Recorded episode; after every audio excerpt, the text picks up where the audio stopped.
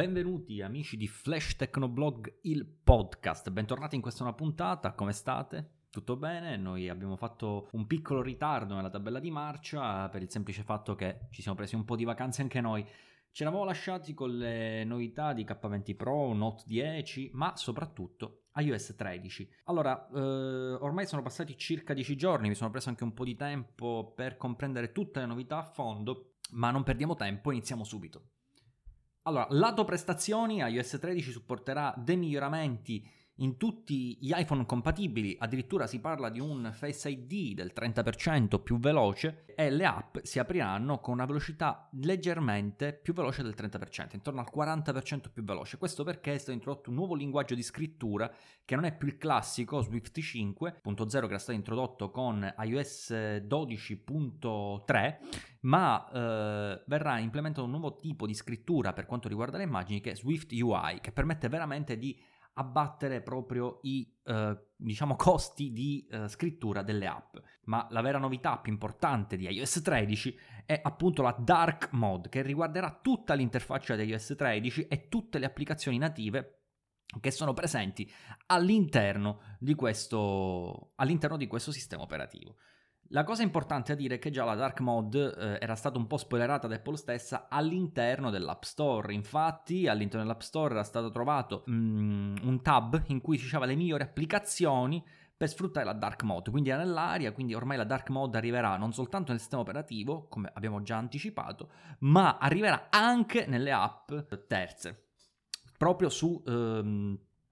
su in indicazione di Apple. Quindi l'apertura della conferenza è stata molto suggestiva, ha battuto molto su questo, tant'è vero che il primo video di introduzione di iOS 13 è stato iOS 13 lives in the dark, quindi vive nell'oscuro, nell'oscurità, nel tema nero, che è quello che poi caratterizzerà soprattutto l'interfaccia, ma soprattutto andrà a vantaggio di coloro che hanno dei dispositivi con um, display OLED. Poi abbiamo delle app ridisegnate, per esempio l'app Reminder, ovvero Promemoria, avrà un nuovo design molto più funzionale, molto più Apple style, molto più uniformato a quello che è lo stile di iOS 13.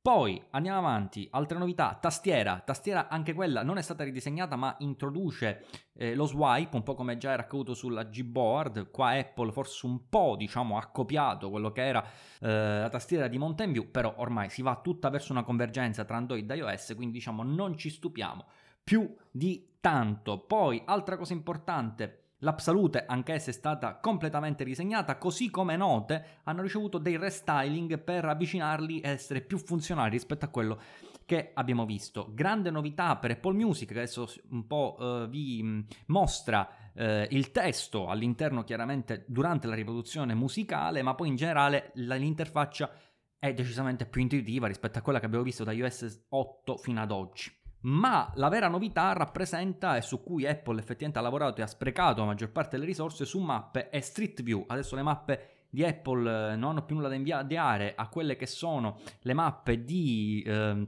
di Google, tant'è vero che ci sarà una Street View proprio identica a quella elaborata da, da Google e eh, sicuramente ci sono dei focus e la Street View è proprio addirittura fluidissima, almeno nelle demo si ha questa, questa impressione. Altra notizia importante per quanto riguarda Apple è sicuramente il sign in with Apple, quindi quando ci vogliamo iscrivere all'interno di una applicazione, il sign in with Apple apparirà sopra tutti gli altri, quindi senza fare login su Facebook, senza fare login su Instagram o su Twitter, basterà fare sign in with Apple e si entra direttamente ci si registra autonomi- automaticamente eh, a quello che è l'applicazione di riferimento. Poi eh, l'altra novità importante è legata al restyling totale dell'applicazione fotocamera, eh, scusate, fo- delle foto, cioè quindi della galleria foto, eh, che ha sicuramente portato una grande rinfrescata non mi è piaciuta particolarmente così nella preview, mi sembra un po' confusionaria, un po' troppo Instagram style, ma insomma ci possiamo fare l'abitudine, non mi piace tantissimo questa divisione in tab, preferivo quella classica, però